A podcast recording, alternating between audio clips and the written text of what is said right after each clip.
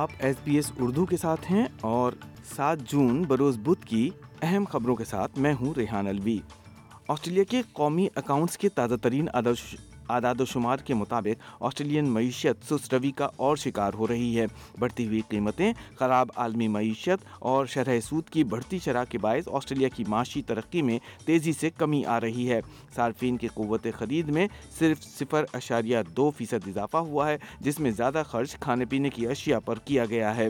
خزانچی جم چالمر کا کہنا ہے کہ اس قسم کے اعداد و شمار توقع کے خلاف نہیں۔ These national accounts today confirm what a lot of Australians already know, and that is higher interest rates and cost of living pressures are squeezing household budgets and slowing our economy at the same time. These numbers today are unsurprising and they are consistent with our expectation for a moderation in growth in our economy. دوسری طرف reserve bank کے governor Philip Lowe نے کہا ہے کہ بڑھتی ہوئی مہنگائی کے دور میں ہر ایک کو اجرتوں میں اضافے کی توقع نہیں رکھنا چاہیے۔ گورنر کا بیان ایسے وقت سامنے آیا ہے جب ریزرو بینک نے شرح سود میں 25 بیسس پوائنٹ کا اضافہ کر کے اسے 4.1% تک کر دیا ہے۔ ان کا کہنا تھا کہ کم اجرت والے لوگوں کی تنخواہوں میں اضافہ ضروری ہے، مگر ہر ایک کو یہ توقع نہیں رکھنا چاہیے۔ We will get ourselves though into trouble if we accept the premise that all workers need to be compensated for inflation. Because if you accept that premise, then inflation is 7%, wage rises match that. What do you think inflation will be next year? And it'll be high again, and then you'll have to have high wage increases again. Work force Australia employment services کا جائزہ لینے والی committee کے مطابق تارکین وطن اور مہاجرین کمیونٹیز کو ملازمت ڈھونڈنے میں زیادہ مشکلات کا سامنا ہے۔ ملٹی کلچرل آسٹریلیا کا کہنا ہے کہ تارکین وطن اور مہاجرین کو برابر کے مواقع نہیں مل پاتے، جس کی کئی وجوہات ہیں۔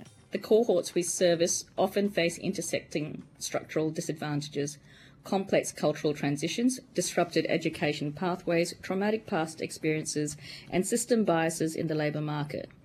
Familiarity or confidence with written or spoken English, the non-recognition of skills and work experience obtained overseas, a lack of local work experience, interpersonal or institutional and systemic racism and discrimination all contribute in different ways to exclude diverse communities from participating in the Australian workforce.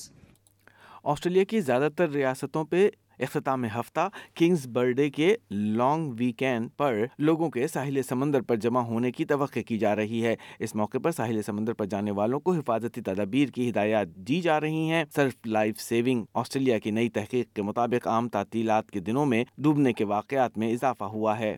Public holiday اور long weekend mortality risk Australia کی study کے مصنف شین ڈاو کا کہنا ہے کہ لوگوں کو تیراکی کے دوران درست اشاروں اور زبان کا سمجھنا بھی ضروری ہے۔ In particular, what we know is that on public holidays, the drowning toll basically doubles, and then over long weekends it even gets even worse than that.